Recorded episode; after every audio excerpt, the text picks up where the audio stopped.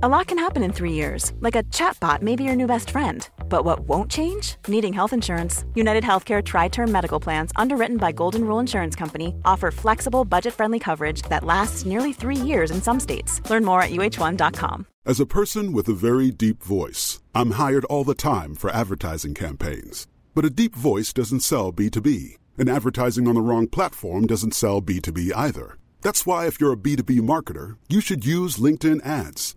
LinkedIn has the targeting capabilities to help you reach the world's largest professional audience. That's right, over 70 million decision makers all in one place. All the big wigs, then medium wigs, also small wigs who are on the path to becoming big wigs. Okay, that's enough about wigs. LinkedIn ads allows you to focus on getting your B2B message to the right people. So, does that mean you should use ads on LinkedIn instead of hiring me, the man with the deepest voice in the world? Yes. Yes, it does. Get started today and see why LinkedIn is the place to be to be. We'll even give you a $100 credit on your next campaign. Go to linkedin.com slash results to claim your credit. That's linkedin.com slash results. Terms and conditions apply. Hey, I'm Ryan Reynolds. At Mint Mobile, we like to do the opposite of what Big Wireless does. They charge you a lot, we charge you a little. So naturally, when they announced they'd be raising their prices due to inflation, we decided to deflate our prices due to not hating you. That's right. We're cutting the price of Mint Unlimited from $30 a month to just $15 a month. Give it a try at mintmobile.com slash switch. $45 upfront for three months plus taxes and fees. Promo for new customers for limited time. Unlimited more than 40 gigabytes per month. Slows. Full terms at mintmobile.com. Quality sleep is essential for boosting energy, recovery, and well being. So, take your sleep to the next level with Sleep Number. With a Sleep Number smart bed, you can individualize your comfort level and enjoy a better sleep night after night. JD Power ranks Sleep Number number 1 in customer satisfaction with mattresses purchased in-store. And now the Queen Sleep Number C4 smart bed is only $1,599, a saving of $300, only for a limited time. For JD Power 2023 award information, visit jdpower.com/awards. Only at Sleep Number stores or sleepnumber.com. Hey, I'm Ryan Reynolds. Recently, I asked Mint Mobile's legal team if big wireless companies are allowed to raise prices due to inflation. They said yes. And then when I asked if raising prices technically violates those onerous two-year contracts, they said, "What the f*** are you talking about? You insane Hollywood ass." So to recap, we're cutting the price of Mint Unlimited from $30 a month to just $15 a month. Give it a try at mintmobile.com slash switch. $45 upfront for three months plus taxes and fees. Promo rate for new customers for limited time. Unlimited more than 40 gigabytes per month. Slows. Full terms at mintmobile.com. The following is a presentation of Morning Drive Media. Well, all I hear all day long at school is how great Marcia is at this or how wonderful Marcia did that. Marcia, Marcia, Marcia. Star Wars will forever be intertwined with George Lucas. After all, we can thank the maker for giving us this galactic gift that 39 years later keeps on giving. But there is another. Lucas, that is, who worked on the original Star Wars trilogy. You may have heard about Marcia Lucas and her contributions to Star Wars. You may also know her because she was married to George until 1983 and it is after 1983 that Marcia disappeared from the public eye. There's not much trace of her on the internet, and details about her life and work are often forgotten or simply erased. Today, we're going to put together all the pieces we can find in hopes of seeing a more complete picture of Marcia Lucas. Who was Marcia Lucas both professionally and personally? How did she help shape the story of Star Wars? And where, oh, where in the world is Marcia Lucas now? We'll try to find out on this episode of The Jedi Beats. I'm your host, Jennifer Landa.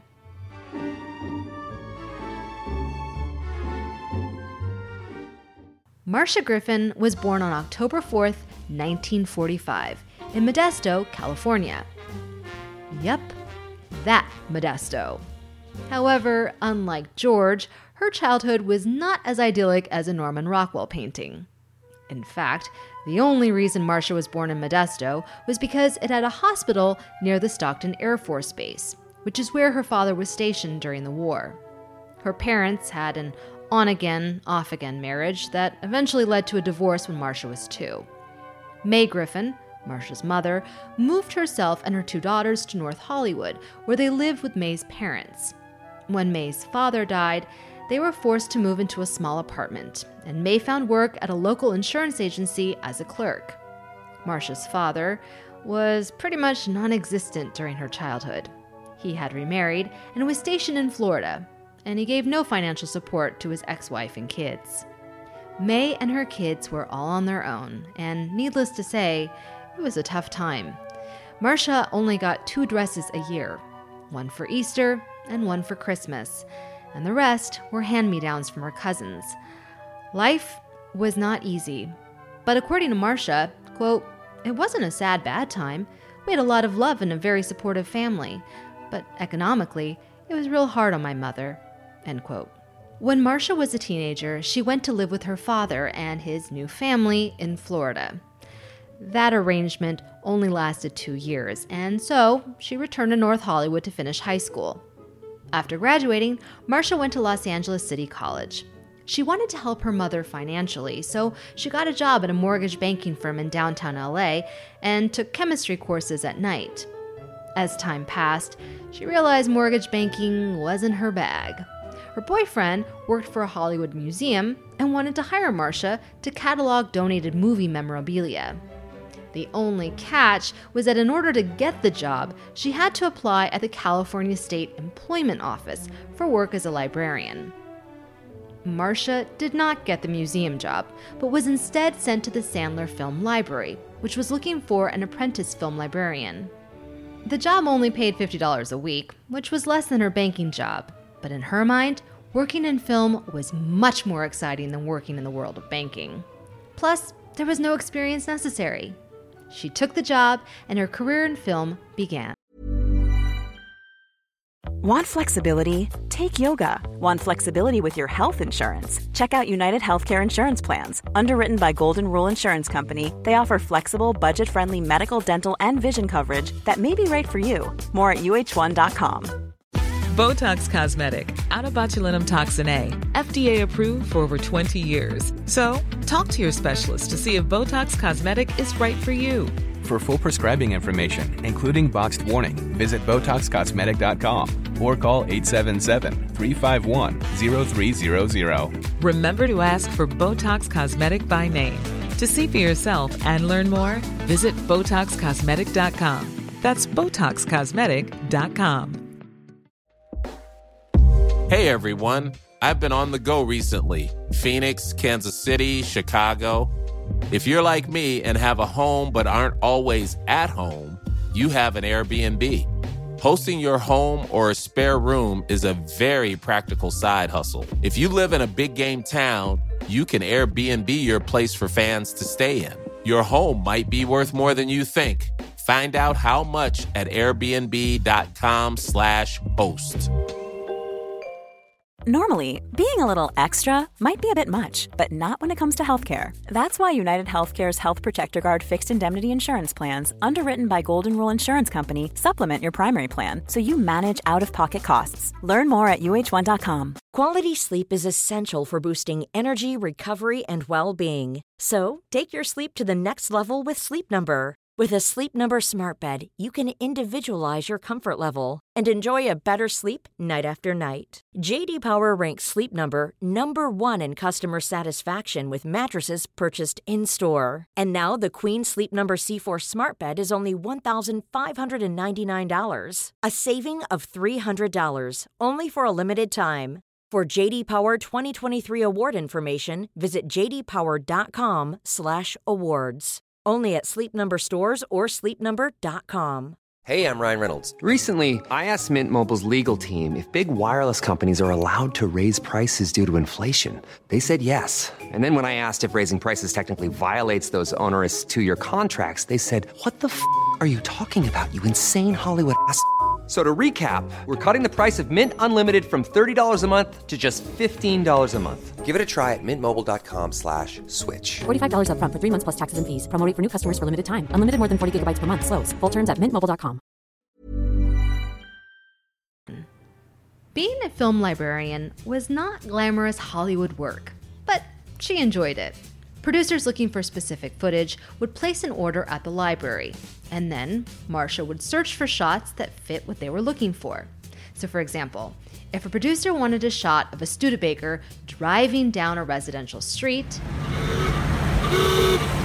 Marcia would search through stock footage, and if it fit their needs, she ordered the required negative prints. This process of looking through footage to find the right shot that will fit a scene is basically what a film editor does. Her skill as a librarian helped her to eventually become an assistant editor at the Sandler Film Library by the time she was 20, which is no small feat. In the 1960s, it was really difficult for a woman to break into Hollywood production, particularly as an editor. A commercial editor could make $400 a week, and that type of money could give Marcia a pretty nice standard of living. But before she could get there, she'd have to be an apprentice and pay her dues. Marcia was a tenacious young woman, and so she began voraciously editing trailers and promotional films to improve her editing skills. Editing was truly her passion, and as she once said, I would have cut film for free because I enjoyed it so much. But her tenacity was tested when she faced discrimination from her male colleagues. She was told that girls couldn't lift the cans containing 10,000 feet of film. Plus, everyone knew that editors talk like sailors, and that type of foul language was too much for a delicate woman's ears. Meanwhile, in another area of Los Angeles, George Lucas was a recent graduate of USC School of Cinema. It was the fall of 1966, and he was working as an assistant grip on a documentary for the United States Information Agency. At that time, the USIA was putting millions of dollars in educational and propaganda films, and many USC students were hired to log hours of footage. Richard Dalva, George's friend from the USC Cinema Department, was working on a film about President Lyndon Johnson's trip to Asia. Our goal is an honorable peace just as soon as it can be obtained. We'd like it tomorrow, next week, this very hour. The editor of that film was Verna Fields, who was a veteran film editor and one of the few women in the male dominated profession. When Verna Fields needed some extra help on the film, Richard recommended his old pal, George Lucas.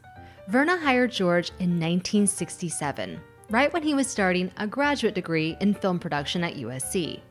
George proved he was a capable editor, even if he did hate having other people telling him how to cut a film. You see, because this was a government film, there were strict rules editors had to abide by, like avoiding any shots of President Johnson's bald spot and making sure all footage was consistent with American foreign policy. Verna was inundated with USIA footage, so she decided to hire an assistant editor to help with the load. That editor was Marcia Griffin. George and Marcia did not take to each other right away. They were pretty much stuck together in a very small editing room in Verna Field's house in the San Fernando Valley. George and Marcia did not take to each other right away. They were pretty much stuck together in a small editing room in Verna Field's house. Verna's house in the San Fernando Valley was a casual environment where other USC students would edit and log footage. But George told biographer Dale Pollock, quote, Marcia had a lot of disdain for the rest of us because we were all film students. She was the only pro there. End quote. Indeed, she was hired to basically look over George's shoulder as he edited. She was a pro, experienced, and he was the least experienced editor there. Marcia knew more about editing than George did, but she was impressed by him. She told Dale Pollock, quote, he was so quiet and he said very little, but he seemed to be really talented and really centered, very together person. I had come out of this hectic commercial production world, and here was this relaxed guy who threaded the moviola very slowly and cautiously. He handled the film with such reverence. End quote.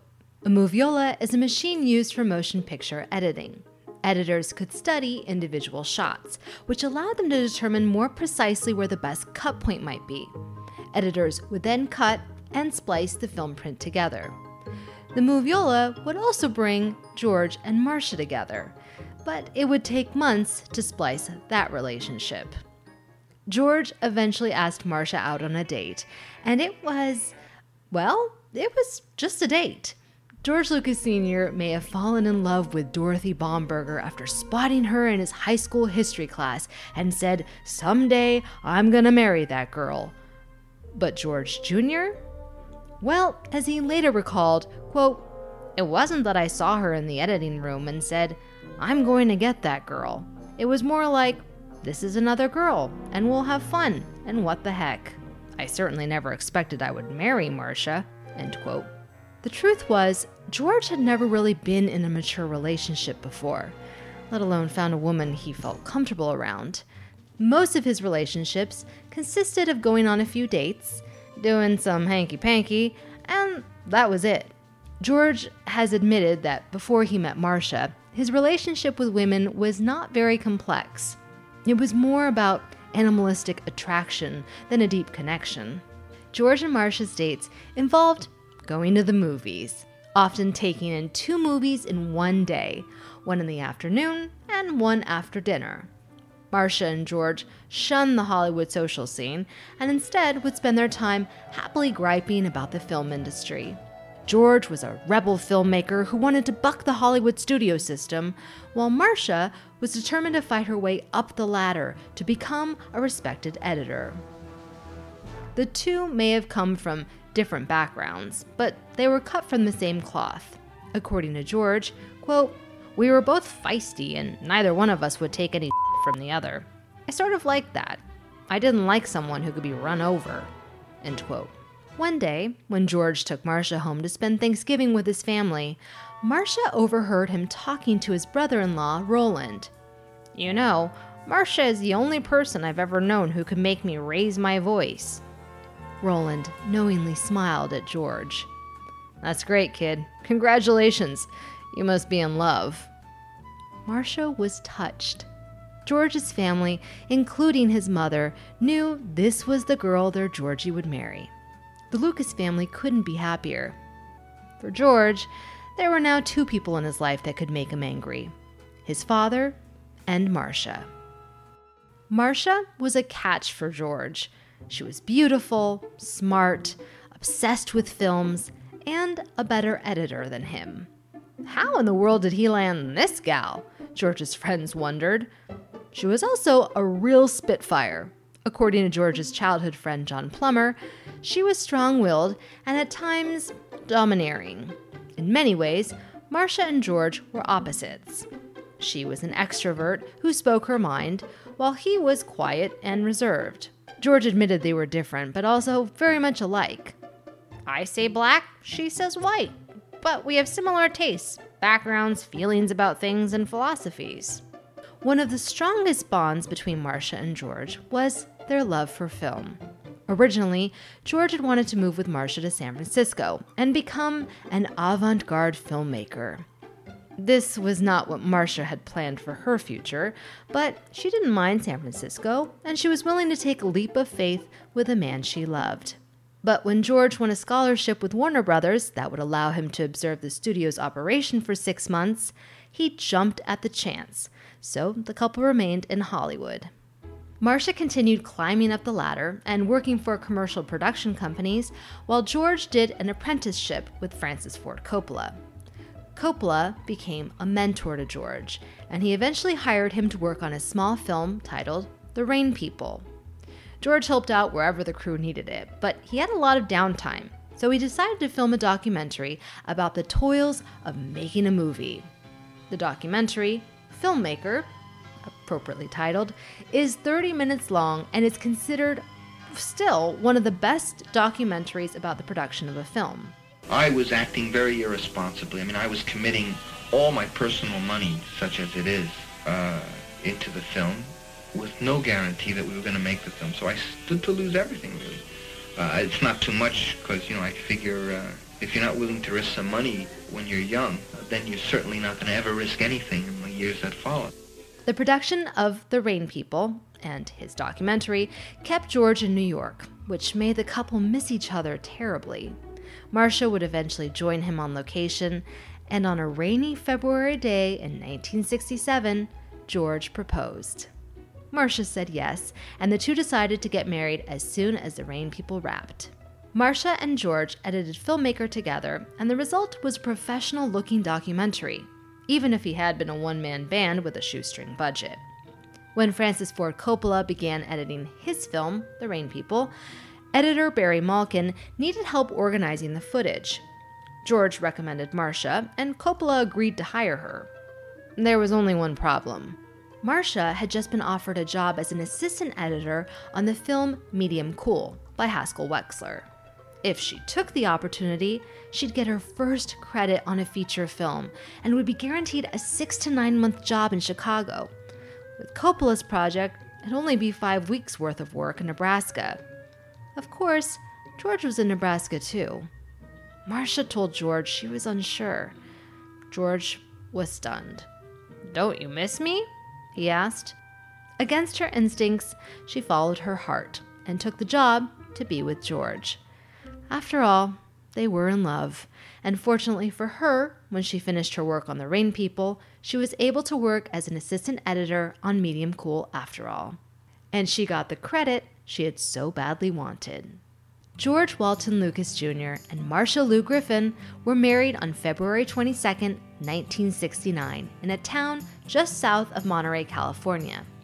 Shortly after their honeymoon in Big Sur, they left Hollywood behind and rented a hilltop house in Mill Valley for only $120 a month. I know. San Francisco was nice, but job opportunities for Marcia were pretty much non existent. All of her friends and family were in Southern California, so she was homesick. With no job opportunities on the horizon, Marcia told George she was ready to have a baby. George wasn't having it. In his mind, they had just gotten married. Neither one of them had a stable income, and he didn't want to feel pressure to take a job he hated because he had to support a growing family. Nope, parenthood was not an option. So, instead of taking care of a baby, Marcia took care of George. He was frustrated with his career, so she encouraged him to help Francis Ford Coppola set up his film studio, American Zoetrope that would prove to be a financially and emotionally draining experience. George may not have agreed with how Coppola did business, but he was able to make his first feature film, THX 1138, because of him. All Earth Council, in its infinite wisdom, has decided these two numbers are to be disposed of. The Biochemical Forum has demands to make on their parts, however, before they are eliminated. George and Marcia edited the film together for a year in their Mill Valley house. THX 1138 was a science fiction film, a political film, and a personal film for George, primarily because it had been developed from his USC student film, Electronic Labyrinth THX 1138 4EB. It may now be a cult classic amongst Star Wars fans, but in 1971, THX 1138 was a commercial failure. American Zoetrope was basically falling apart and sinking deeper into debt. At one point during this time, George and Marcia's savings had dwindled down to $2,000. But George was sure his new film idea, American Graffiti, would be a hit. If only a studio would finance it. As we know, the film did get financed by Universal and was George Lucas's first mainstream hit. Filming and post production on American Graffiti was an incredibly stressful time for George and Marcia. George wanted Marcia to edit the film, but the studio wanted someone with more experience. So, George hired Verna Fields, who, in his mind, could act like a buffer between him and the studio. She worked on the film for 10 weeks, just long enough to do a rough cut, and then passed the film on to Marcia and George to finish. There may have been a lot of drama behind the scenes, but American Graffiti has become one of the most profitable films of all time. It also made George and Marcia millionaires. In 1973, while George was busy writing his first draft of Star Wars, Marcia's career was taking off. She had been the assistant editor on Michael Ritchie's film, The Candidate, starring a young Robert Redford. Will you put that damn phone down and let's get this straight? I want to know what the hell this campaign is. And in part because of her work on American Graffiti and a recommendation by Michael Ritchie, Martin Scorsese hired Marcia to edit his film, Alice Doesn't Live Here Anymore. The film was released in 1975 and starred Ellen Burstyn as a recently widowed and aspiring singer named Alice, who, through a series of events, ends up getting a job as a waitress in a diner. Did you decide what you want for breakfast? First, I want a big smile. Do, do you want eggs? While Marcia was editing the film on location in Arizona, George was growing lonely in NorCal. He decided to join her and holed up in the hotel room to continue writing Star Wars. As George continued writing, Marcia continued working. She loved the work she was doing and had developed a good relationship with Martin Scorsese. He, in turn, trusted her and her ability, so he hired Marcia as a supervising film editor on his next picture, Taxi Driver. Taxi Driver went on to get nominated for four Academy Awards and solidified the careers of both Robert De Niro and Jodie Foster. The critical acclaim both Scorsese films received gave Marcia's confidence a boost. She was proving herself to be a great film editor, and she was proud to be a part of these important American films that Scorsese was making. She also knew that the only way she'd be taken seriously as an editor was if she expanded her filmography beyond her husband. She once said, quote, if I'm ever going to get any real credit, I'm going to have to cut a movie for somebody besides George. Because if I'm cutting for my husband, they're going to think George lets his wife play around in the cutting room. End quote. But her newfound success came at a price. Even though Marty filmed in New York, all of the editing and post production work for Taxi Driver was done in Hollywood. This meant Marcia and George were separated for long stretches at a time. With Marcia gone, George was not happy. It was great that Marcia was making a name for herself, but when Marcia was home, she took care of the house and George. When he worked late, she'd bring him breakfast in bed. She kept the house tidy. George hated cleaning. He would eventually hire a housekeeper, but Marcia was his partner and also his supporter, even if she didn't understand why he was so obsessed with his Star Wars idea. George Lucas relied on his friends and his wife as he wrote Star Wars. He bounced ideas off them, took their notes and rewrote sequences, and would tape record their comments and criticism. Some of his friends urged George to give up on this crazy idea with Luke's Star Killer and robots. He was ruining his career with this nonsense. The least he could do is hire a professional writer to finish the darn script. She didn't get it, but Marcia was George's biggest supporter throughout the Star Wars process. She offered criticism if she didn't understand something, but as she said, quote, I'm real hard, but I only tell him what he already knows, end quote. Because she spoke the truth, George trusted her ideas and opinions. Marcia was also the only person that he felt comfortable venting his frustrations to. Part of that frustration came from the editor he had hired while on location in England. After George saw editor John Jympson's rough cut of the film, he couldn't believe it. The film was boring and lacked the energy and adventure that George had envisioned. George fired Jympson, and once George was back in California, Marcia started back at square one with the film.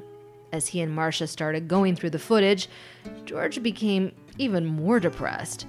This was not the movie he had envisioned for the past seven years. I must admit, if you've seen the raw footage of A New Hope without the visual and sound effects, particularly the lightsaber duel between Obi Wan Kenobi and Darth Vader, it is a bit lackluster. I was but a learner, not I am the master. Only a master of evil, Darth.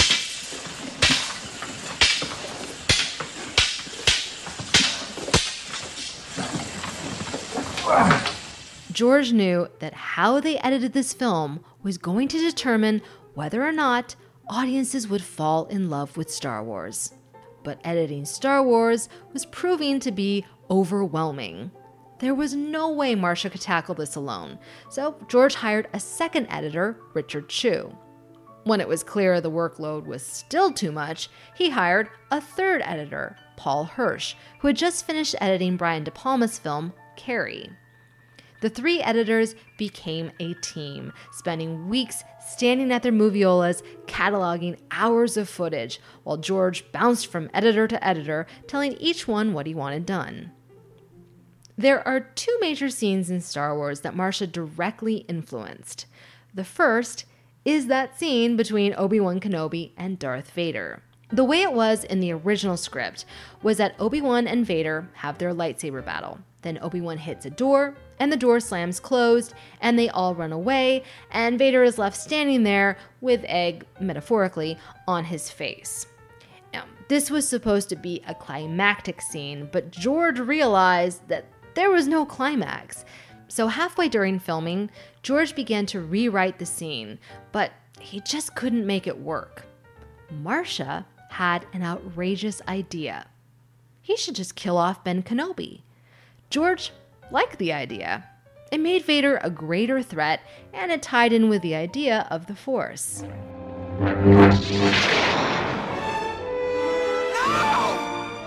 The second scene Marcia shaped is the final Death Star trench run at the end of A New Hope. George told Rolling Stone magazine in 1977, quote, I think it took her eight weeks to cut that battle. It was extremely complex, and we had 40,000 feet of dialogue footage of pilots saying this and that, and she had to cut through all that and put in all the fighting as well. Nobody really has ever tried to interweave an actual plot story into a dogfight, and we were trying to do that, however successful or unsuccessful we were. End quote. This scene was absolutely crucial to the success of the film. If each shot was arranged and strung together just right, it would make you sit on the edge of your seat. As Marcia told George, quote, if the audience doesn't cheer when Han Solo comes in at the last second in the Millennium Falcon to help Luke when he's being chased by Darth Vader, the picture doesn't work. End quote. Thankfully for all of us, that battle worked. And it is in large part because of Marcia's skillful editing. In January of 1977, the team finally had assembled a rough cut of Star Wars. Martin Scorsese, meanwhile, was begging Marcia to come to LA to edit his latest picture, New York, New York, starring Robert De Niro. Marty's editor had died, and he needed Marcia to finish his film. She needed a break from Star Wars, so she took the job and flew to LA to work on the film. Richard Chew and Paul Hirsch finished editing Star Wars, and Marcia would assist whenever she could. The winners are Paul Hirsch, Marcia Lucas, and Richard Chew for Star Wars. This is a great honor, especially in light of the excellence of the competition this year. And I'd like to express my admiration for my colleagues, Marcia and Richard, who are not only great editors, they're great people. We had a director who, apart from his many other obvious talents, is himself a fine editor, George Lucas. Thank you, George. Thank you. That was editor Paul Hirsch, speaking while Richard Chew and Marcia are proudly standing beside him. George did not want to go to the 1978 Academy Awards, but he wanted to support Marcia. The award represented how much she had struggled to establish herself in the profession and how proud she was to have her hard work recognized.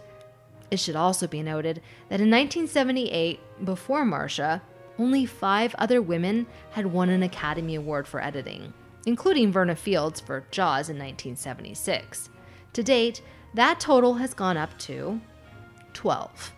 Marcia's contributions to Star Wars continued on Empire Strikes Back, which she helped edit, although she is uncredited, and also Return of the Jedi, which she co edited. Another fun tidbit about a scene in A New Hope comes from Mark Hamill in a 2005 interview with Film Freak Central. Quote, I know for a fact that Marcia Lucas was responsible for convincing him to keep that little kiss for luck before Carrie and I swing across the chasm in the first film. Oh, I don't like it. People laugh in the previews. And she said, George, they're laughing because it's so sweet and unexpected and her influence was such that if she wanted to keep it, it was in.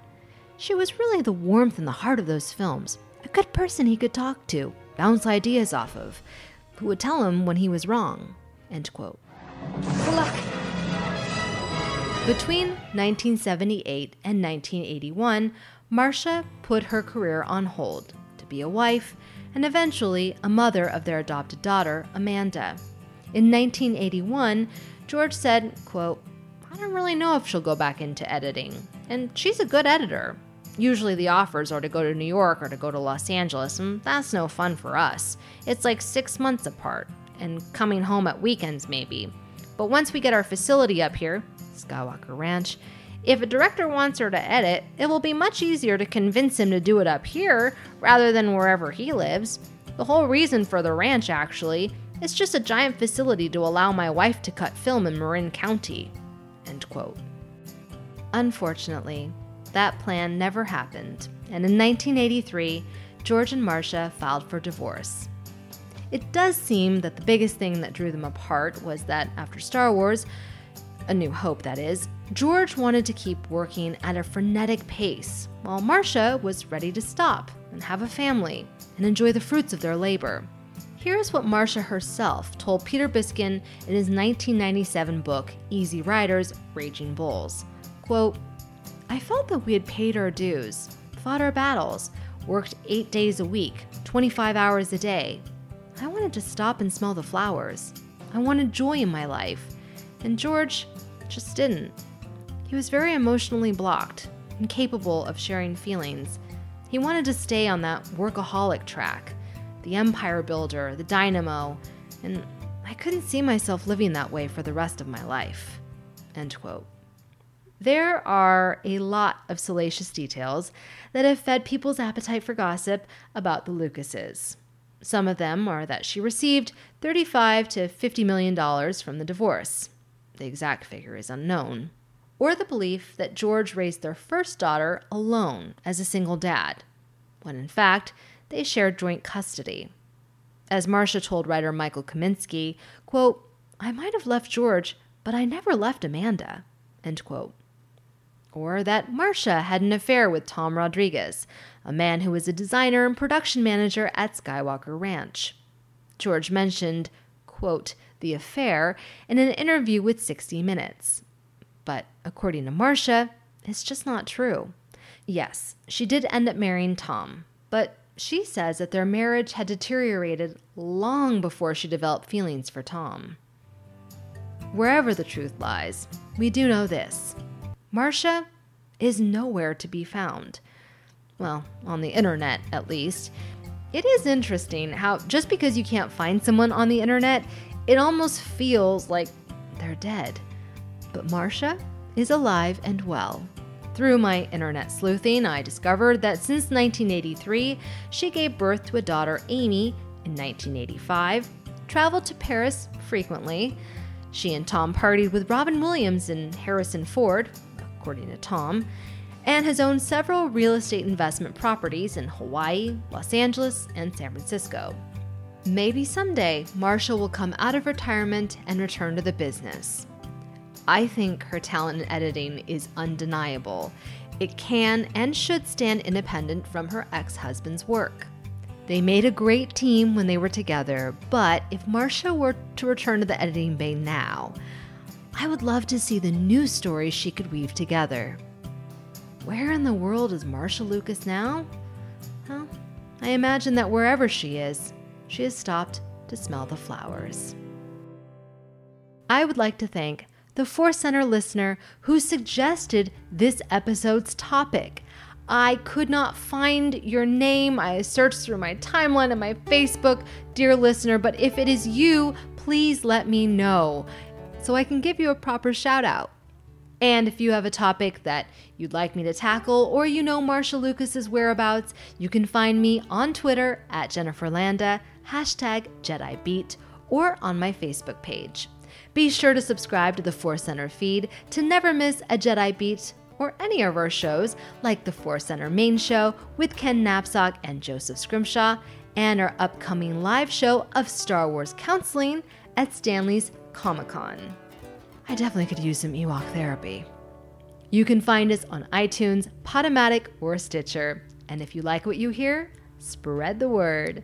Thank you so much for listening, and until next time, this has been the Jedi Beat.